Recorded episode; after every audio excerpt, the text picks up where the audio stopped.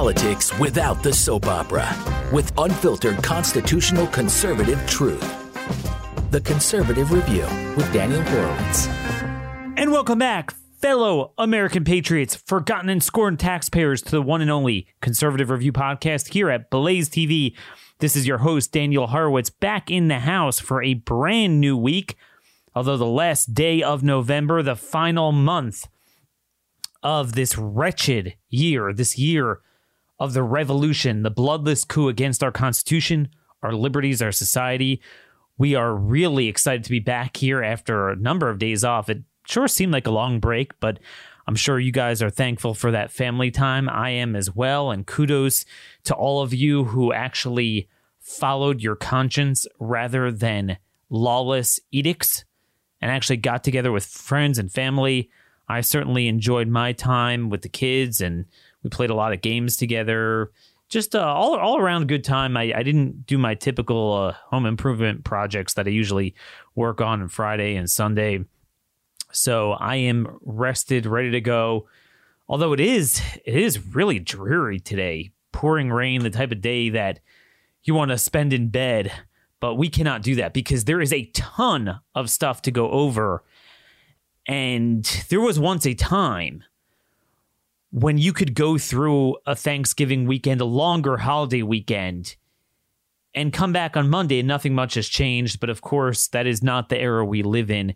There is so much going on on the election fraud front, on the COVID fascism and lying front, on the criminal front, and they all kind of tie together. So we'll see how much we can get from each uh, portion of this today and, and throughout the next couple days.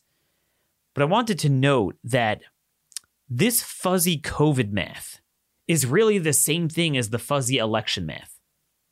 Before Thanksgiving, we, we made this point several times that a lot of people are thinking, man, do you believe that we've reached the point where we could be in a banana republic? Do you really believe they could have cooked the election the way they did or the way you think they did?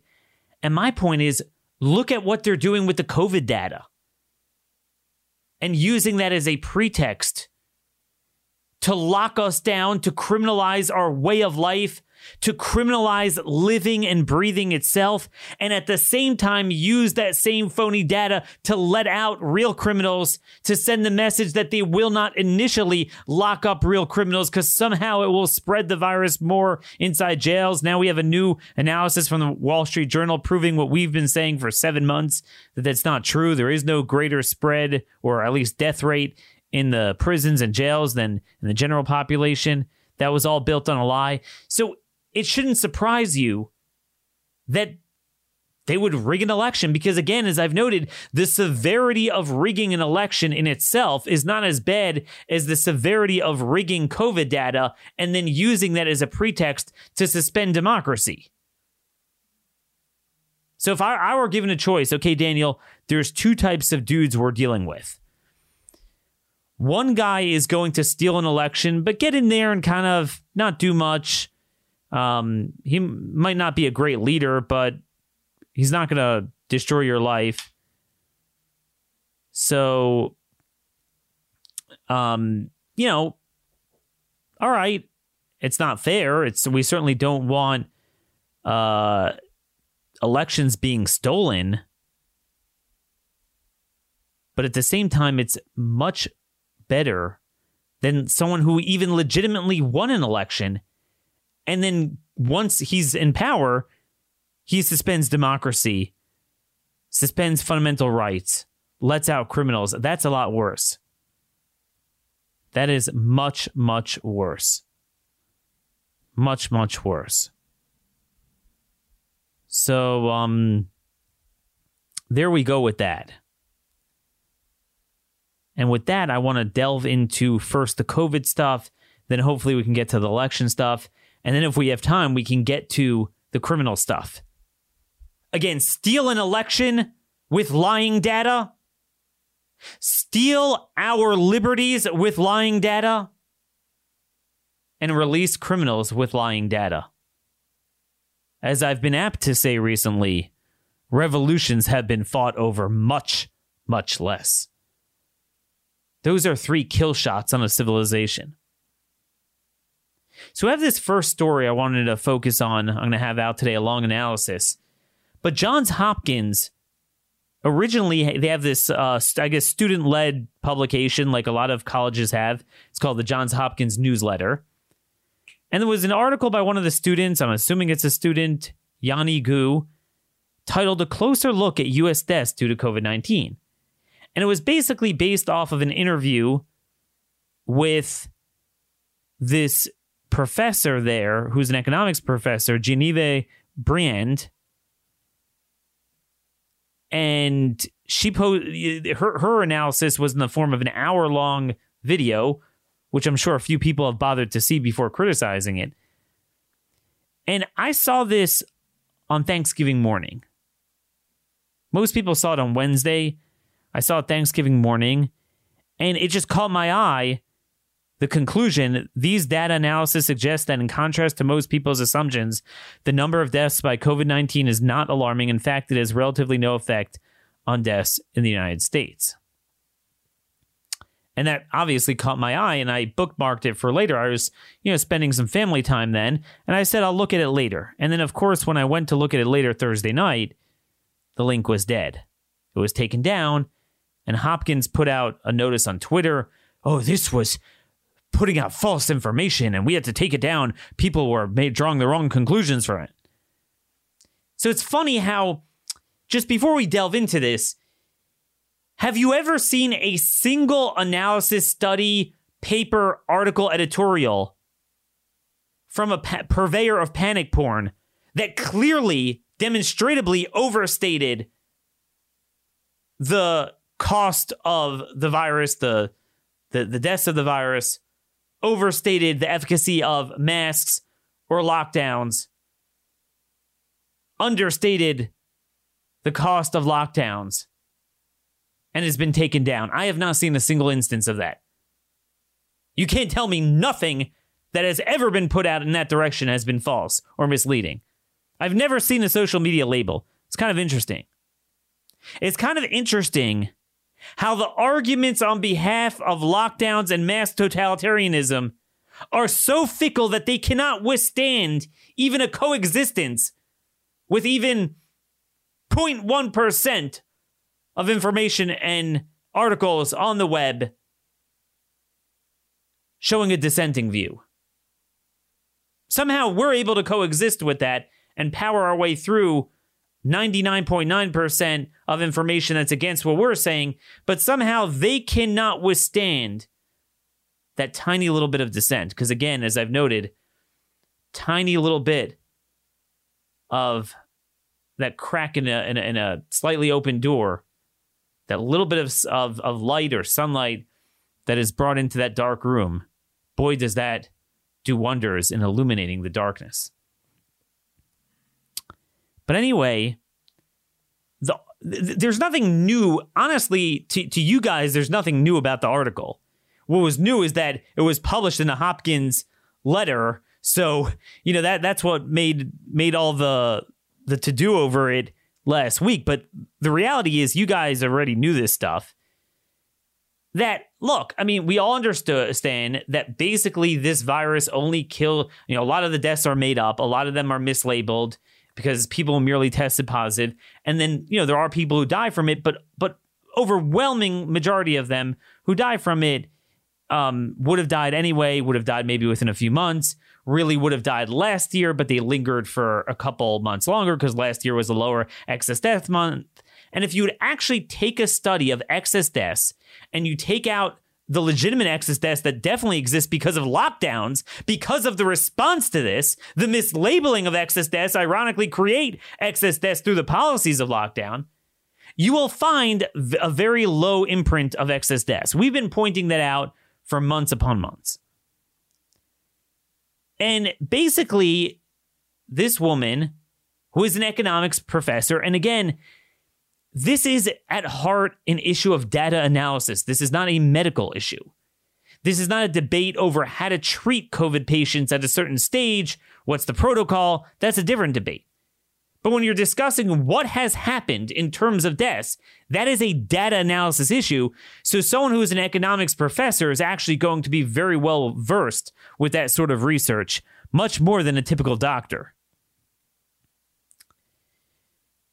So, you know, she basically notes that you take a look at the April excess deaths data. And granted, April is just one month, and there's been a lot of other people who have allegedly died from COVID since then. But April, if you are to believe the narrative, April was the worst month. That was that first wave where we had the most deaths in any given month by far were in April. So you would see a really sharp spike in April. And particularly, you would expect to see a very sharp spike in the cohort of people 65 and above. And what she basically found was that if you you don't really see excess deaths, the proportion of deaths as a percentage from COVID to other things wasn't that that that high. It was fairly constant among all age groups relative to other previous years. So you don't see that. And then she found a commensurate drop in deaths, meaning commensurate with what's labeled as a COVID death, a commensurate drop with deaths due to heart disease, respiratory diseases, influenza, and, and pneumonia. And again, there's nothing novel about this. Tons of analysis have been done, published in very prestigious journals, um, uh, discussed by very prestigious people in the UK about UK excess deaths. This has been done in other countries as well and we're like, hey, you know, did this cure heart attacks? I mean, the New York Times has done a number of articles on this. This is nothing new. But she wanted to suggest that basically, quote, the CDC classified all deaths that are related to COVID 19 simply as COVID 19 deaths. Even patients dying from other underlying diseases but are infected with COVID 19 count as COVID deaths. This is likely the main explanation as to why COVID 19 deaths drastically increase, while deaths by all other diseases experienced a significant decrease. I mean, this is important stuff. The original article, and again, this is GU, GU, this is the name of the student. This is her analysis of Briand's research. So, you know, it's her editor- editorializing a little bit. It's not exactly synonymous, but again, the point is is true. If the COVID-19 death toll was not misleading at all, what we what we should have observed is an increased number of heart attack attacks and increased COVID-19 deaths. But a decreased number of heart attacks and all other death causes doesn't give us a choice but to point to some misclassification. Briand replied. That, so those words were from Briand. Some sort of misclassification. And that is a true point. That is undeniable, and Hopkins, in their response, never disproved that. Meaning, We've been making this point all along that what you should see is the same number of flu deaths, the same number of pneumonia deaths, the same number of heart and stroke deaths, the same number of Alzheimer's deaths in particular, and then an extra 260,000 COVID deaths. But we're not seeing that. I mean, that is obvious. We're not seeing that. There was nothing novel. It's just the charts she put together you know, was was a, a bit of research that others haven't done, and they had some very intriguing findings. Now, what you would expect is for someone to put together an hour long video with charts and similar analysis debating and debunking that. And that's fair game. And that's what we should be doing if we really cl- cared about the truth. But that's not what's been done. Whenever someone tries to challenge the narrative, they put out a lot of very, you know, tedious work. But the other side could just say, shut up. This is mean. This is wrong. This is dangerous. This can't go. Okay, well, how does that debunk the point? So on Friday, I think after a lot of us were making fun out of them, they felt they ha- had to say a little bit more. So Yanni Gu, the same editor of this paper, this journal, this newsletter. So she posted, and it clearly wasn't from her, it was clearly from the higher ups at Hopkins, a statement from Hopkins on why they took it down. Now, only two paragraphs of their statement even attempted to entertain and debunk some of the points. Most of it was the typical. It's just ad hom- hominem and and just just rhetoric. Not academic but political. They claim the article, quote, has been used to support dangerous inaccuracies that minimize the impact of the pandemic. Then, of course, they turn to the typical tried and tested method of insulting someone's credentials. As assistant director for the Masters in Applied Economics program at Hopkins, Briand is neither a medical professional nor a disease researcher. But again, like, we're not researching like the genomes and whatever. This is straight up raw data analysis. But um, the only point they make is that CDC said there's been 300,000 excess deaths. Now, first of all, roughly a third of them are lockdown deaths. So they forget to note that. I mean, that, that has been proven already. And then among the rest of them, here's the deal. They're missing the point. They're playing this like Amelia Bedelia hyper literal game. And, and you could quibble with the way the student wrote up her analysis. And, and this is what they often do. Like, you know, they'll say there's a hundred measures of panic. And someone will write something with very good research showing that they're wrong. But in the process they'll use categorical language themselves which you're you know and academically you're supposed to stay away from and they'll make it like zero. There's no problem. There's no deaths there's no this. But the broader point is not just that they're mislabeling it but even if they are properly labeled as covid deaths it's they're not excess deaths in calendar year 2020 okay? They don't like that Briand presented data of total US deaths in comparison to COVID 19 related deaths as a proportion percentage, which trivializes the repercussions of the pandemic and further does not disprove the severity of the COVID 19. So, this is the, the false shows like it doesn't disprove the severity and it trivializes the repercussions. Well, if you're pulling something, if you're pulling a paper, that means that there's academic stuff that's wrong. Not that you don't like the tone, that it trivializes. You don't write an emotional screed if you're an academic institution. We understand people have died from this. We understand the virus itself is not a hoax, and the fact that people have died from it is not a hoax. But the contention has long been that a number of the deaths are lockdown deaths, a number of the deaths are mislabeled. Th- those are your motorcycle accidents, your traumas, your whatever. They, they tested positive for COVID. They were hospitalized for something else, um, not because of COVID. So the hospitalization is wrong. And then if they wind up dying, the death is wrong. And then maybe the student didn't spell it out in the right verbiage, but the data shows this point that, and we've said this a number of times, there's a number of people that absolutely did die from it. You're people that are very old or somewhat old, but it was their time to die.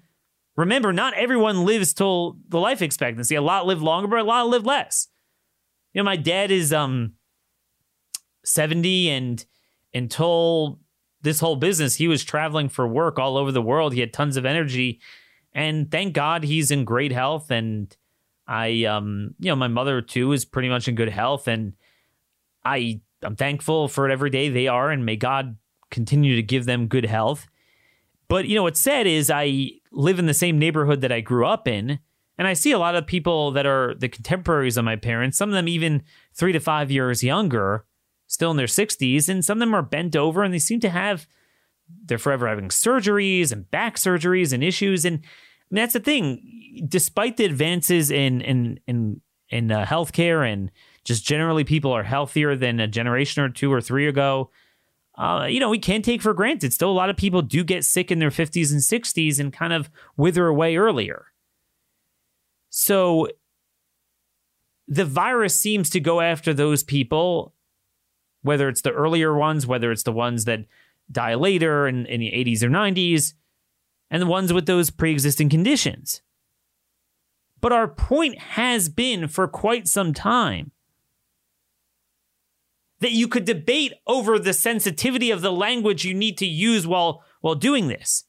But our hypothesis has been based on reams of data and, and information we're seeing is that for the most part, the people that are dying at, from 65 to 75 from this virus are not those who would have gone on to live till 90. It's the ones that more or less would have died within a few months, and especially those that died in their 80s and 90s. It was essentially their time to die. And we always noted that if you would look at the excess de- death data over time, you will eventually see this. We could talk about sensitivity of language, but at the end of the day, if there really are tons of people that are dying three, five, even 10 years early from this, you will see a massive spike. You cannot miss that. And in most parts of the country, we really are not seeing that. We're seeing a bigger spike in young people due to the suicides and, and, and drug overdoses. We're not seeing that. You would expect to see a massive increase in in the percentage of the pie. Obviously, most people who die in a given year are over 65, but you know, there are people that die younger for whatever reason. But you would expect the percentage to increase over time. And we're not. And that's the problem. So, again, to be clear, a certain number of them, it doesn't mean they didn't die of COVID. They could have died of COVID. But a heck of a lot of them were in hospice care. And what's funny is they're like, they admit, so, so they're admitting, they're ceding the point. They just don't like the way they expressed it. They know Briand study Right? You know, you would expect them to just say Briand study is a pile of crap. They don't say that. They say Briand study should not be used exclusively in understanding the impact of COVID 19, but should be taken in context with the countless other data published by Hopkins, the WHO, and CDC. so, like, what's funny is they're like, well, look at our other stuff. Well, okay, but but look at this too. I mean, that that doesn't disprove this. Again, they're like kicking up dirt.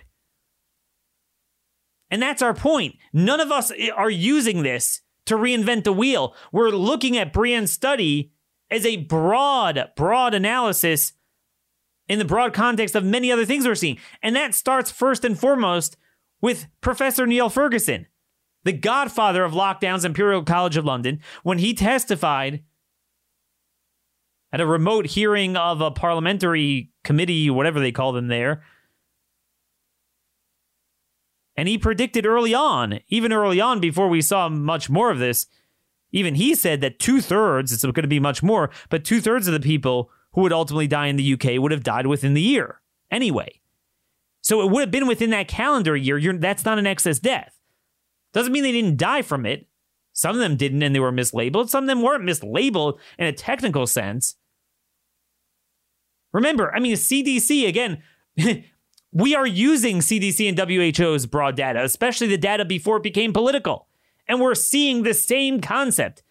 They themselves pointed to a broader narrative, not that nobody dies from this, but that if you look at the civilization, it is a broadly not, it is broadly not that much of an impact in terms of deaths. Whereas with the flu, the Spanish flu, which they're all comparing it to, the median age was 29, 28. You can't miss that. That crushed civilization. Here, the median age is not just that it's older, but that it tends to track with life expectancy. Exactly life expectancy. In other words, in America, where it's 78, 78. In, in Scandinavian countries, where it's more like 81, it's 81. What does that tell you? It's not just, oh, they're just old people. But it's more than that. It's mainly the old people that were slated to die young, to, to, to, to, die then. Now, some older people on the older side do die young 67, 69, 72, below life expectancy, but that's true all the time. Again, you know, so if this was a guy that was in trouble with diabetes and heart disease and he didn't have much time on the clock, even though he was, you know, he wasn't 90, he was 70 or 68 if if COVID got him, and COVID did legitimately get him, if it got him much earlier, you would see that in the excess deaths, and they're not they're not disproving that point. And again, CDC is what told us that 94% of the deaths had the comorbid, comorbidities. It doesn't mean that 94% of the deaths are mislabeled. But what it does mean is that most of the people who it kills are the ones who are expected to die. And that's the point she's showing in her analysis. How could you have the disappearance of all these pneumonia and heart and stroke and Alzheimer deaths? It means, it doesn't mean that literally they cooked the books. I mean, at least not in this instance. They did in other cases. But what it does mean is that a lot of the batch of heart, Alzheimer's, pneumonia, stroke deaths that were slated to happen in 2020, COVID got them. Does it mean that COVID didn't kill them? No, COVID did kill them. But is that an excess death on, on, on your country for that year? No. That's the point she's making. You could kick and scream, but we know this is true. What's funny is after I sat down to write my article, just on Sunday, brand new study published, I think in like a it was a dermatology journal, mainly by Rutgers University immunologists and scientists. I think there was one or two maybe from Melbourne University as well in Australia. They studied, they had a sample of two hospitals in New Jersey during April, May, when things were very bad there. And they studied roughly, I, I want to say about 650 people who died in those two hospitals that were ascribed to COVID. Listen to this. They found that 89% in their study sample, 89% of those COVID deaths had DNR, do not resuscitate orders on them. Now, think about this. We're told you have people in the prime of their lives, or even if they're older, but they're, you know they're, they're good, they're living fine, and suddenly this this virus comes and gets them that you trivialize and you don't care about, and it grabs them out of nowhere and puts them in the hospital. Well, in that case, I mean, you would be praying, you would have all sorts of hope. You'd say, "Oh my gosh, please save them, please save them." You'd have a DNR on them because again, these are the people that were slated to die in the year 2020. It's not just seniors or vulnerable people. It's mainly the people who are going to die in the year 2020. I'm sorry, but I don't know about you, but like a guy who's 65 that has diabetes, but generally is living a functional life, he t- they, they tend not to have DNR orders on them. Okay. So that, that, that is a very big finding we we, we found right after this uh, this whole fiasco with Hopkins. And again, let's not forget.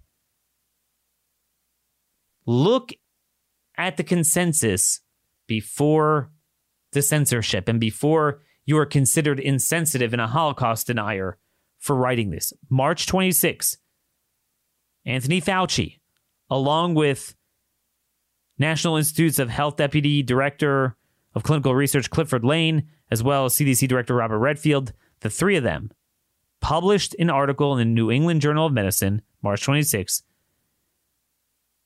They predicted that once the true number of asymptomatic and subclinical cases would be factored in, quote, the overall clinical consequences of COVID 19 may ultimately be more akin to those of a severe seasonal influenza which has a fatality rate of approximately 0.1%, or a pandemic influenza similar to those in 1957 1968, rather than a disease similar to SARS and MERS, which have had case fatality rates of 9 to 10% and 36%, respectively.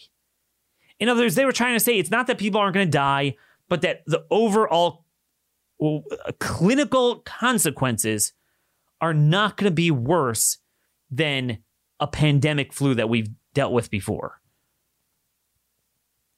And that's what we've seen. That point rings true today. And it's especially true when, again, the flu has disappeared. See, the flu is a little bit different than the heart stuff. Though. It's not that heart disease has disappeared, it's that it's getting those people who would have died from it this year. COVID gets them first or at the same time, hospice care, whatever. Some of them are downright mislabeled. But the flu, there's an uh, you know a microbiological immuno immunobiological reason why it stops the flu from circulating. So again, you would only have severe clinical consequences, uh, an extra excess burden of death on, on, on a country, on a civilization, if you had the full born flu together with COVID. We don't. If you just look at the data for week 46 of CDC's influenza surveillance report, that's about like November 16th. If you look at last year, during that week, there were 1,786 confirmed flu cases. This year, there were just 41. That is a decline of 97.7%, which tells you that for this year, COVID 19 is the angel of death's respiratory fatality tool of choice, with the exclusion of the other typical tools. So it's just kind of an accounting gimmick. With X, if there truly were that many excess deaths, you wouldn't see this. So that's the story here. How are we supposed to believe anything we see if we know there's an automatic rush that anything that tamps down anything that shows good news, like the flu is down or, you know, maybe it's not as deadly as you thought, maybe, gets censored? How are we supposed to come to the truth? How do I know this? There's a brand new working paper published for the National Bureau of Economic Research that found something very fascinating. A lot of fascinating findings there, but but there's a couple that are worth pointing out. 91% of stories by US major major media outlets are negative in tone versus 54% of non-US major sources and 65% of scientific journals. Isn't that interesting? 91% of stories in the US media are, are doom and gloom about COVID, compared to only 54% in non US major media sources. They found this to be true even when logic would dictate that there should be more positive stories or studies in circulation. Quote, the negativity of the U.S. major media is notable even in areas with positive scientific developments, including school reopenings and vaccine trials. Media negativity is unresponsive to changing trends in new COVID 19 cases or the political leanings of the audience. U.S. major media readers strongly prefer negative stories about COVID 19 and negative stories in general. I mean, that, if, if, if it bleeds, it leads. That's the thing. It's like you're not allowed to show any good news, even when the research shows it already. I mean, even Fauci over the weekend was saying, yeah, like we need to keep the schools open. Now, he doesn't go into the child abuse that we're engaging in with the testing and isolation and the masks, which his own admission that it doesn't affect them should negate those things as well. But the point is, even even he is starting to admit, like, yeah, the data kind of shows, like, you know, I don't know why. He says, like, I don't know why, but clearly, you know, children's not a problem. But but but the media doesn't reflect that. Nobody made this point better than Kamran Abbasi. He's executive editor of the British Medical Journal, very prestigious. He wrote an editorial at BMJ's website recently, accusing scientists and politicians of, quote, suppressing science, unquote, for political gain. Quote, politicians often claim to follow the science, but that is a misleading oversimplification. Science is rarely absolute, it rarely applies to every setting or every population. It doesn't make sense to slavishly follow science or evidence. A better approach is for politicians, the publicly appointed decision makers, to be informed and guided by science when they decide policy for their public. But even that approach retains public and professional trust only if science is available for scrutiny and free of political interference, and if the system is transparent and not compromised by conflicts of interest. And then he warned when good science is suppressed, people die. And indeed, people do die because you know you know what's sick and tragic. NBC, NBC News reported on this actually. That after eight months, we're now seeing major deaths among seniors and those in long term care facilities and elsewhere from isolation. They're not dying from COVID. But again, those are actually true excess deaths Or some of them might not be. Again, alternatively, like two could play this game, right? The same way they were slated to die of Alzheimer's or heart this year, they could have died of COVID or they could have died of lockdown. But none of them are excess deaths. But the point is, we're saying we need to upend our society because possibly these people could live for another few months. When, mind you, none of this has been proven to help stop that spread anyway.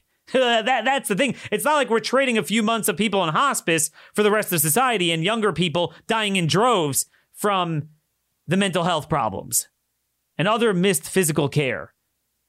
It's that you're not even saving those people. But then on the other hand, there's the at least an equal amount of risk that they're going to die of isolation. So if you don't better balance your policies, they're more likely to die of this than COVID. COVID's deadly to them, but not every case is deadly. Even among LTCs, a lot of the cases are asymptomatic or mildly symptomatic. Certainly the death rate's much higher, but it's not like a 100% death rate. Whereas if you go and totally cut them off from their family, they will absolutely die. That that is that is I mean the cognitive decline. That's the sick thing about about phony science when you shut off debate. There are real life consequences to who is right about what is going on. If you're saying this is a hundred times worse than it really is, and you overstate our ability to stop it by a factor of 100, that's a very different scenario we're looking at than when it's really not as bad as you're making out to be. And even and, and then aside from that, there is no proven tool to stop the spread anyway. The only thing you can do is cause all the collateral damage. And boy, oh boy, is there collateral damage. Nearly one third of New York and New Jersey small businesses report- reportedly closed. Do, do you understand? One third of businesses in two states closed. Do you understand the suicides, the mental health, the poverty? That that equals years of life lost.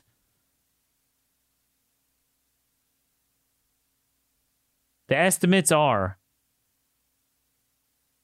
that the school closures alone will lead to 5.5 million years of life lost.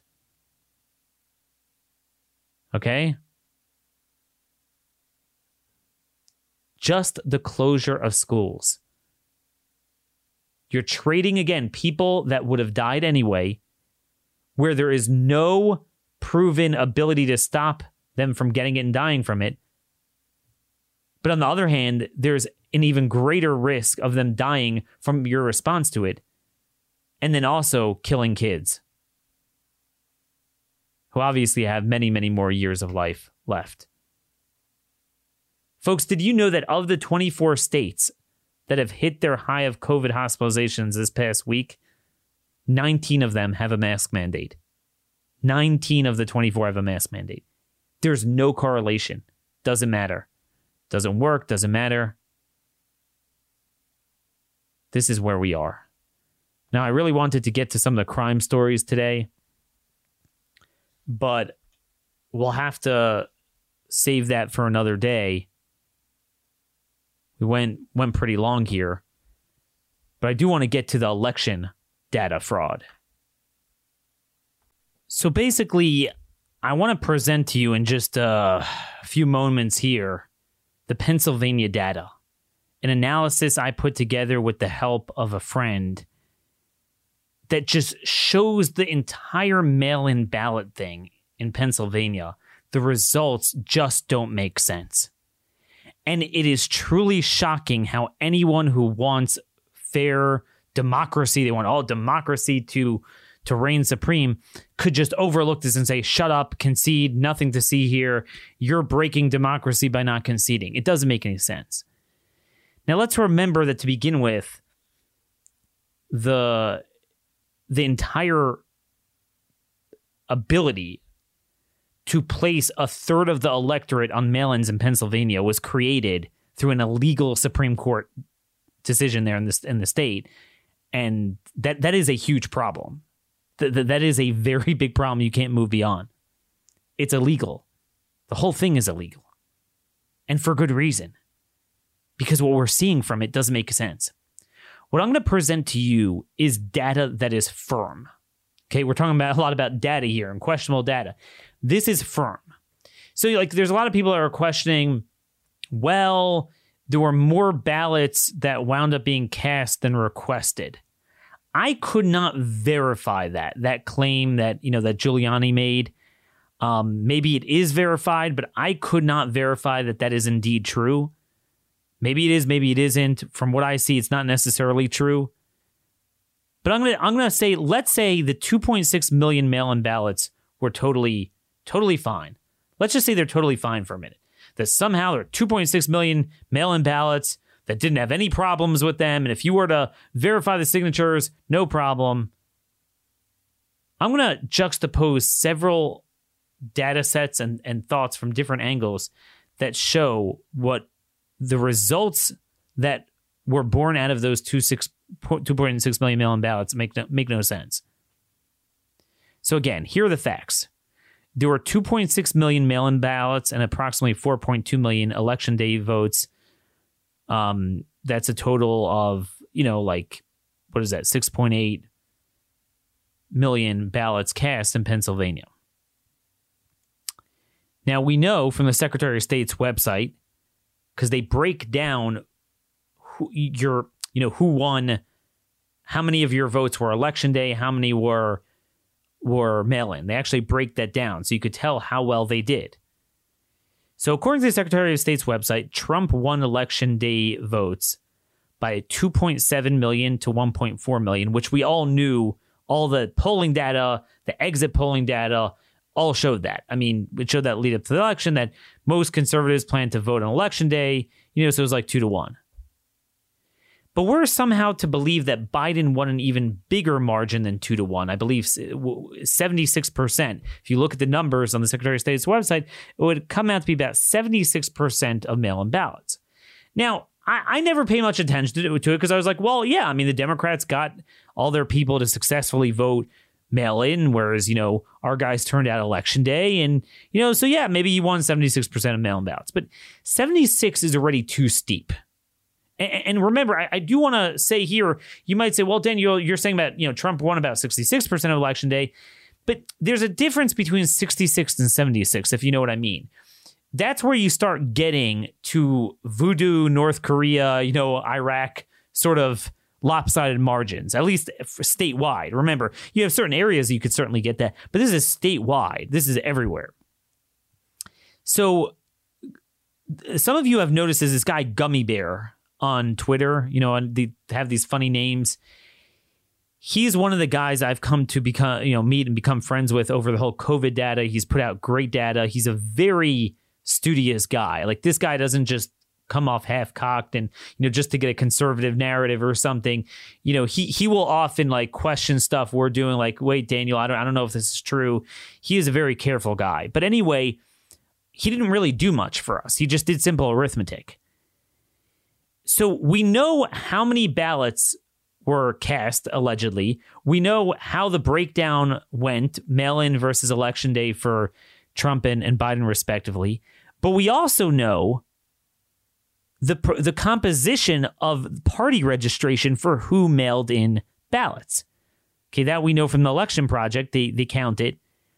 64.7% of them were registered Democrat, twenty three point seven percent Republicans, and eleven point six percent were nonpartisan, meaning independent or like third party. Could be Libertarian, Green, whatever. So yes, it skewed towards the Democrats, but it wasn't like they were all Democrats. So it was sixty four point seven percent Democrats what my buddy did, who goes by Gummy Bear, I'm not going to reveal his real name here, but what he did on Twitter is he just sim- did simple math and said, wait a minute, where is the break even point? Meaning, how much of of the of each share of the share of each registered cohort would Biden ha- have had to have won in order to get the margin he did? which is now what, like 70, 80,000 more than Trump. Whatever it was, 3.4 something million. Because we know how much he got. I mean, uh, we know we know how much he got from mail-ins. We know how much he got from um, the election day. That's posted. But how much did he get from the mail ins by each party? So he created the following model. Now, you could go and, and test this any way you want. It, it's kind of random, but you'll see why he did it like this. He said, let's say Biden won 95% of re- Democrat mail in ballots, 21% of return Republicans, and 80% of independents. Okay? He still would have come up short of the margin that is being reported right now, a little bit short of it. So it didn't yet, even those numbers wouldn't get in break even. You would have to go to like 95% Dem and, you know, you have 21% Republican, which makes no sense, 80% of independent, which makes no sense. You'd have to juice up those numbers a little bit more to get that. It makes no sense. There is no way, you know this, there is no way Biden won 21% of Republican mail ins, and there's no way he won 80% of indies. There was this thought throughout the election that maybe there would be a bunch of Republican defectors that did not pan out. Okay, that did not pan out. Republicans turned out stronger than ever for Trump. Now, yes, it is true that he lost more independents, whereas Republicans usually win independents. So in this case, Biden, according to the exit polls, won them. But he didn't win them by 80%. Dude, he won 52% of independents. Okay? And right, so so so it makes no sense. You can't tell me Biden got 21% of of the GOP mail-in votes and 80% of independents. I mean, you could have some sort of like theory that maybe the mail-in dudes were more liberal meaning not just that more Democrats, but among the independents were a more liberal cohort of independents. But it would go from like, again, if exit polls in Pennsylvania, and this is all of them, are telling us he won 52% of indies.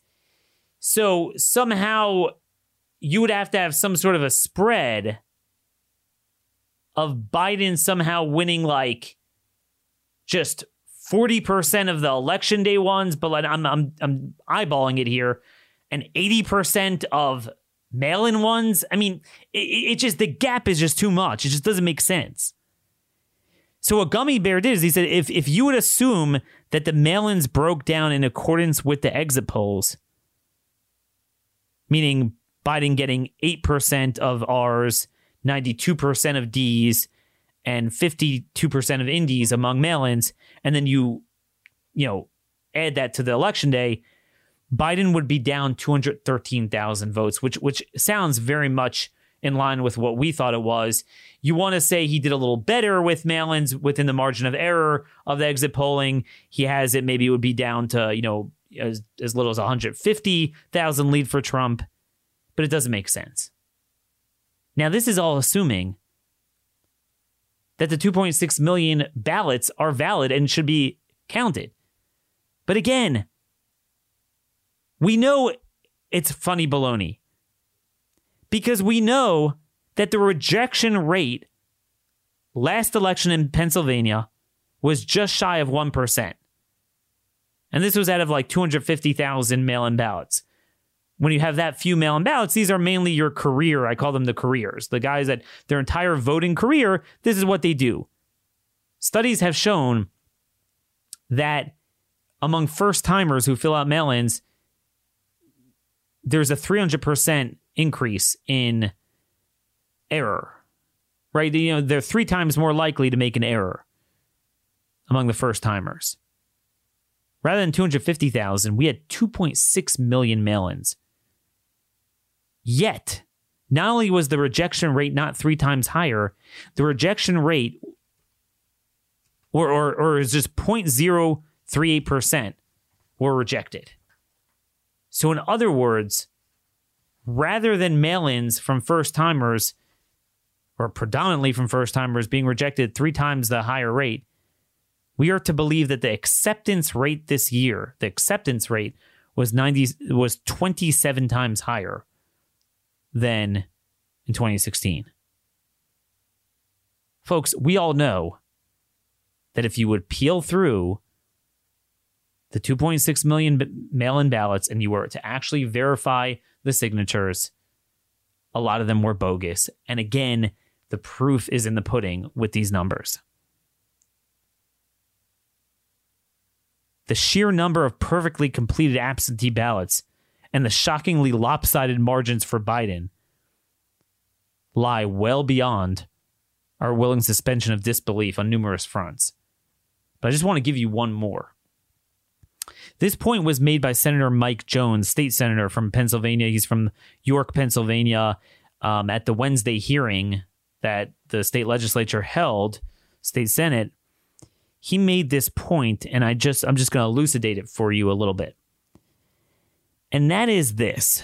So basically, if you just make an apples to apples comparison between Republican election day versus Republican mail ins, and then do Democrat election day versus Democrat mail ins, so apples to apples, you're going to have an extremely anomalous and contradictory trend in the down ballot races compared to the presidential race.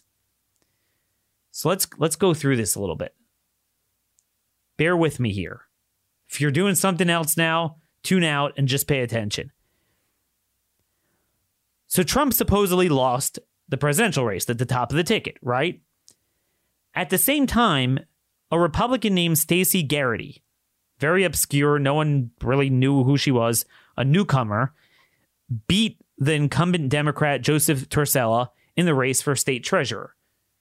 Very obscure Republican in a, in a rel- relatively obscure race that no one pays attention to, state treasurer. The Republican actually won. Now, ironically, the Republican won, even though that Republican, Stacey Garrity, actually garnered 91,000 fewer votes than Trump did at the top of the ticket. Okay, well, that in itself doesn't tell us much because, you know, people do bother to a, a, lot of people don't bother to complete down ballot races and more cast ballots than presidential race. So you could have a scenario where you have even more votes at the top where the Republican lost, but the Republican won at the bottom with fewer votes um, just because the Democrat had even fewer because in total there were fewer cast. But here's where it gets interesting.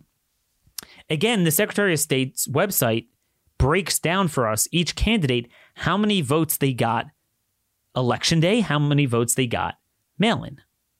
And what you'll find is that while Trump got 170,000 more election day votes than Garrity, this obscure Republican running for the little known tre- Treasury office, he got 41,000 fewer votes among mail ins. So Trump got 170,000 more on election day, 41,000 fewer than the Republican not just talking about Biden. This is comparing to another Republican. He got more overall, many more election day, but fewer than this down ballot Republican election day. You could see it straight up on the website. Again, this is not like some of the rumors you hear on the internet. This is hard data. So it's kind of funny. Mail in ballots really seem to dislike Trump, even compared to other Republicans. But okay, fine. Same dynamic played out in the state auditor's race. Similar dynamic where obscure candidates, the Republican ultimately won. I think it was an open seat. The Republican ultimately won, but won again with fewer votes than Trump lost with, but did better than Trump in mail in ballots. Trump received 105,000 more votes than Republican Timothy DeFoor on election day, but managed to receive 65,000 fewer vo- votes among mail. Now, hold that thought for a moment. We see that when comparing predominantly Republican voters to each other, because again, they're predominantly Republican, we're looking at the Republican totals. Now, it doesn't mean they're all Republicans. There's, you know, some degree of crossover, but generally Republican or conservative leaning voters, because you're comparing the vote share that one Republican got to another. So we're talking about generally Republican oriented voters in both races we see that fewer people filled out the ballot for the obscure Republican treasurer and auditor candidates when voting in person. Okay? It seems like voting in person, they dropped, whereas in, in mail, mail-ins, they had more to the point where they beat Trump. That's what we're seeing here. Now, on the surface, that that kind of makes sense because more people would be in a rush after waiting online for an hour, and then you're like once you get to the thing, you feel pressured by the officials, the people waiting behind you. I, I know I certainly felt that like I like I got to get out of here. Like you don't want to sit and read it. It's uh, just like you know you kind of want to make room for the next person. I, I felt it just it's a very pressurized environment when you're sitting with all those people and just you, you're in a rush yourself. They're in a rush. So you would expect to find more quote lazy ballots, meaning not filling out the more obscure races like auditor and treasurer and some of the maybe ballot questions among those voting on election day. Then in the comfort of your home, you have a ballot there. Yeah, let me sit back on the rocker and you know read it and, and go through it, fill it out. Okay, with that in mind, let's move on to the race for attorney general. So there, the incumbent, this is different. There, the incumbent Democrat, Joshua Shapiro, won the race. Now, this is, this is very important. Shapiro is well known. I mean, not as much as Biden and Trump, but well known in the state, much more than the guys for auditor and treasurer. We certainly see this clown all over the media. And he also happened to win by the largest margin of any statewide election. So, in other words, Biden supposedly won, the Republicans won auditor and treasurer. But when Shapiro won the attorney general race, that was like by four or five percentage points, right? It was the, it was the largest margin of what were generally pretty close races uh, across the statewide election offices. Now, think about it. If the obscure Republican victor for treasurer and auditor outpaced Trump's total for mail in ballots, while of course garnering fewer votes than Trump overall, one would certainly expect Shapiro, well known, who won in the largest overall margin over his opponent, to outpace Biden among mostly Democrat voters in mail in ballots. I mean, for it to be symmetrical, I can't think of a reason not. Yet, what do we find? As luck would have it, Shapiro got 52,000 more votes than Biden on election day but 54,000 fewer votes than Biden among mail ins. Well, if people are lazy about filling out down ballot races, wouldn't you expect to see that more among election day votes, as we saw with the Republican candidates? I mean, that's a little bit weird that you would find more people just not filling out the attorney general, who's much more well known than the auditor and treasurer, among mail ins. I mean, folks, this just doesn't make sense. And what what it all points to is that Biden, no matter what, Trump seems to always be at the losing end of mail-ins, and Biden always seems to be at the winning end of it, if you know what I mean. Whereas when you look at the Republican versus Democrat down ballot, it kind of makes a little bit more sense and it's kind of uh, mixed results, but more consistent in the sense of hey, you know, you would expect more people to fill out ballots more comprehensively at home than in the pressurized environment after waiting on line for an hour at the polling place on election day. I mean, you put all this together the illegality of these votes to begin with, the rejection rates, the, the, just the insane, like all these incongruent things like we saw in Georgia as well. These insane margins for Biden, over 80 million votes cast for him. He had no events, no excitement. But it's just the mail ins where he needed them seem to outpace not just Trump, but other Democrats as well. I mean, again, Shapiro is the type of guy like if you're a Democrat, you'll be juiced up about him. Biden's like, okay, I hate Trump, may I'll vote for Biden, but like you're not, you know, no one was was excited about him. Everyone agrees to that. But again, the same people cooking the data on this cooked it on COVID. So that's why I could believe it. Because we already know this with COVID. Now, look, we're going to do more shows in the coming days practically what we can do to fight back. But we also do need to fight the information war to win hearts and minds of people to get them to fight back. So that's why I'm going to keep doing these type of presentations. Let me know your comments, concerns, and questions. Uh, dhorowitz at blazemedia.com. Today was a longer show. I figured after all this time off, I wanted to give you guys a little bit more. And we still left tons of stuff on the table we'll have to get to later in the week. We are back. We are energized. We are rested. And we are ready for a counter revolution. Till tomorrow, thank you all for listening, and God bless.